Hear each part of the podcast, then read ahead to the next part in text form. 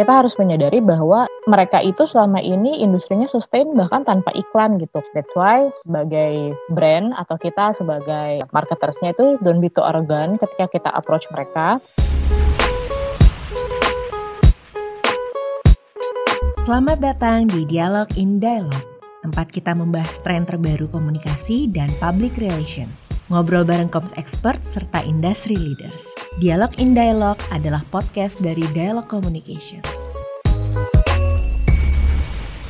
Materi ini masih inline ya sama yang Kania share tadi. Judulnya adalah How Gaming is Becoming Too Big and Creative for Brands to Ignore. Artikel ini dibahas sama kontributor dari campaign live.co.uk namanya Omar Oaks. Oke, jadi di artikel ini ngebahas gimana sebenarnya industri game atau gaming sektor ini jadi potensial partner baru nih untuk dibidik sama brand-brand. Jadi kalau tadi bahasannya Kania lebih gimana game industri atau game brands dimanfaatkan sebagai gamification, kalau ini another method di mana brand itu memanfaatkan gaming industry gitu, but not necessarily gamification. Jadi ada beberapa option nih sebenarnya buat brand-brand di luar sana ketika mereka mau tap in ke game industry tuh apa aja sih yang bisa dioptimize strateginya gitu perhatian terhadap gaming industri ini dari para kalangan advertising uh, players atau marketers itu memang sudah dari 10 tahun yang lalu ya karena dari game industrinya sendiri mereka udah mulai menaruh perhatian tuh sama ads. Maksudnya mereka tuh sudah mulai total lah bikin ads. Sekitar 8 tahun lalu itu ada game namanya Call of Duty.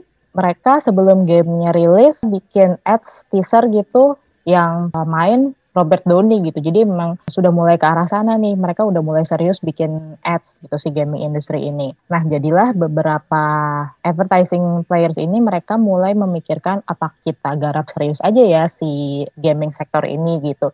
Either si gaming sektornya yang mau bikin iklan atau either brand lain yang mau tap in ke si gaming sector ini. Terus di sini ada quote juga dari Elon Musk, uh, games will eventually be indistinguishable from reality. It's most likely we're in a simulation. Jadi ya dia bilang kalau ya lama-lama game sama dunia nyata tuh udah nggak ada bedanya lagi gitu. Kita tuh kayak we're basically the same a different universe but the same essential gitu lah ya aku melihatnya seperti itu mungkin apa yang diomongin ini mirip sama tema cerita di Black Mirror. Kalau teman-teman nonton Black Mirror di Netflix kan seperti itu kan gimana teknologi itu saking disruptifnya sama kehidupan manusia tuh eh, jadi melahirkan dark side dark side lah gitu. Termasuk si gaming ini ketika orang tidak bisa memisahkan lagi mana game dan mana kehidupan asli gitu.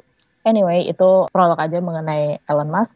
Terus kemudian masuk ke advertising industry. Nah tadi terkait yang aku bilang ketika para advertising players global ini mulai memikirkan nih apa kita bikin lini bisnis sendiri aja ya si gaming sektor ini dan akhirnya beberapa dari mereka itu memang membuat expand the business gitu. Ada Publicis Group, mereka bikin Publicis Play, Densu pasti teman-teman udah tahu uh, mereka bikin uh, unit ya namanya di Game Vision, terus Havas Media bikin Target Entertainment. Jadi memang sudah ada kesadaran ya atau understanding bahwa emang gaming industry ini memang perlu treatment khusus gitu. Dia tidak bisa disamakan ketika kita ngiklanin brand-brand yang let's say FMCG atau mungkin ya brand-brand yang sudah common lah gitu. Jadi mereka memutuskan untuk bikin unit bisnis sendiri gitu. Dan memang makin ke sini industri gaming ini semakin prospektif gitu ya, either di global dan di Indonesia juga. Lagi dengan adanya COVID, growth usernya terlihat nyata gitu, revenue yang masuk ke para game developers juga maksudnya evident gitu nyata mereka pada cuan gitu dari pandemi ini. Mau game yang kayak modelnya PUBG atau Free Fire gitu sampai game yang receh kayak sesimpel Candy Crush semua kan ada marketnya masing-masing gitu dan semua tuh mengalami kenaikan yang cukup positif bisa dibilang selama pandemi ini. Any kind of games. Oke okay, dan ini tuh ada beberapa faktor kenapa brand itu sudah saatnya eh, membidik si gaming industry ini untuk menjadi potential partner gitu, untuk tap in ke mereka. Pertama, games itu di mana para audiens-audiens anak-anak muda tuh ada di situ gitu dan biasanya anak-anak muda yang gamers itu dikenal karakteristiknya mereka tuh loyal gitu, mereka itu unbothered sama sama TV, sama radio gitu. Mereka punya kesukaan sendiri gitu dan one of them itu adalah games gitu. Jadi kalau mereka memang sudah into sesuatu, ya they tend to stick with that gitu Dan makanya untuk bisa nge-tap in ke anak-anak muda ini, para brand itu nggak bisa tuh bikin iklan atau bikin publications di TV dan di radio gitu ya. Nggak bakal ngejangkau anak-anak muda ini gitu kalau pakai channel sana. Dan di sini ada contohnya KFC. Ini agak unik ya menurut aku inovasinya. Jadi KFC itu bikin game konsol kayak PS lah ya, kayak Nintendo, tapi ada penghangat ayam ada built-in chicken warmer gitu. Ya, intinya dia bikin device buat game inilah gitu. Ini kan udah the whole different thing ya. Dia bukan tap in lagi sesimpel ngiklan di dalam game yang kalian mainin gitu, tapi dia bikin inovasi yang collaborate sama game device gitu. Nah, KFC bikin ini baru launching kemarin Desember tahun lalu. I don't know where this is going, cuma kayaknya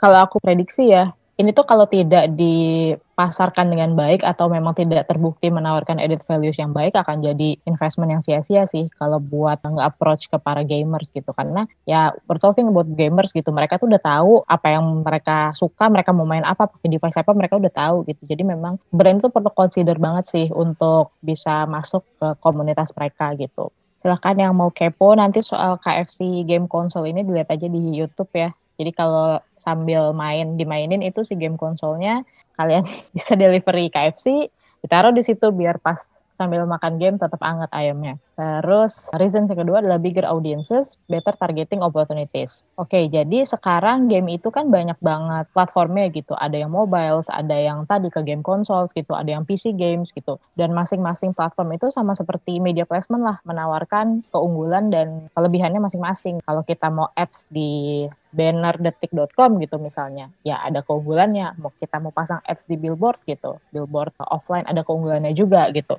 sama seperti si game ini gitu jadi bigger audience better targeting opportunities. Dan ini adalah salah satu contoh ads placement di dalam game. Jadi ads placement di dalam game itu tidak selalu kalau kita main game terus ada pop up pop up yang lewat itu nggak selalu seperti itu. Tapi ya ada juga kayak gini kayak misalnya ini game I don't know ini game apa gitu ya game bola gitu. Terus sesimpel di situ tuh ada banner-banner yang beneran itu memang bisa dipasang buat si iklan para brand itu gitu. Atau misalnya baju pemain bolanya atau sepatu pemain bolanya gitu. Itu bisa berlaku pertama dari iklan dulu atau dari produknya dulu gitu. Misalnya produknya udah ada duluan terus dibikin jadi desain model gamenya atau sebaliknya. Jadi model sepatu-sepatu yang ada dipakai di dalam game ternyata dibikin produknya beneran gitu. Itu bisa seperti itu juga.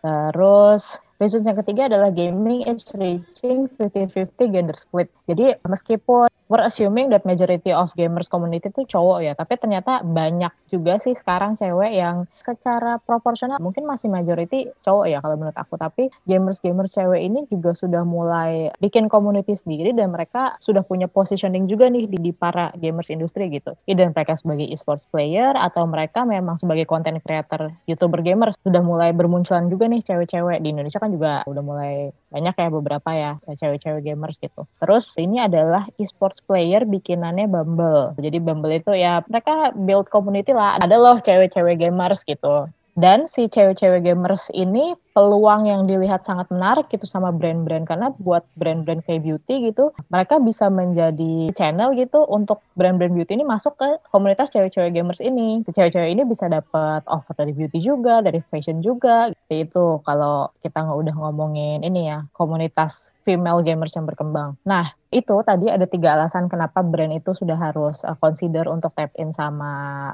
gaming industry. Kalau ini lebih ke consideration, apa sih pertimbangan atau fundamental thoughts gitu yang harus dimiliki sama brand dan marketers ketika mau kolaborasi sama gaming sektor. Pertama, harus kita ingat ya bahwa gaming sectors itu orang-orang developer games, orang-orang yang bikin games itu mereka tuh bukan anak-anak muda yang nggak tahu apa-apa gitu. Assumption ini tuh apparently ya masih berkembang di kalangan para brand gitu. Jadi yang bikin game itu pasti anak-anak muda gitu, yang kayak belum orang lama di bisnis lagi. Mungkin secara umur mereka benar, tapi mereka bukan orang yang gak ngerti apa-apa gitu. Justru mereka tuh bikin industri game ini sudah sangat established gitu, dan malah semakin growing si kreatif sektor ini. That's why sebagai brand atau kita sebagai marketersnya itu don't be too arrogant ketika kita approach mereka kita harus menyadari bahwa mereka itu selama ini industrinya sustain bahkan tanpa iklan gitu karena sudah ada komunitasnya sendiri. Yang ada malah sekarang itu justru kita yang lebih membutuhkan mereka ya in terms of positioning gitu untuk masuk ke komunitas. Jadi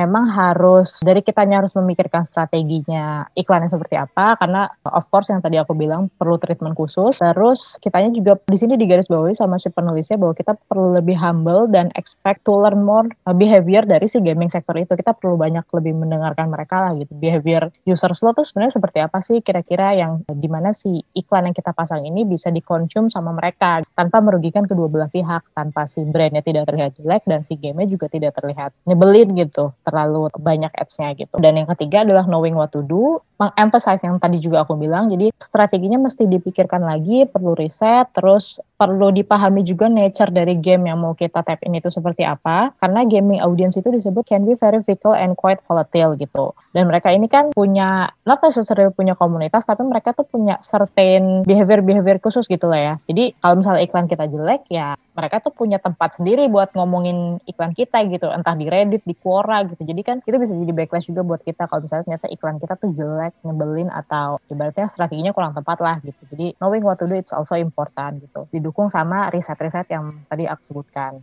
Jadi kira-kira itu yang bisa aku sampaikan dari si topik gaming ini. How gaming is becoming too big and creative for brands to ignore.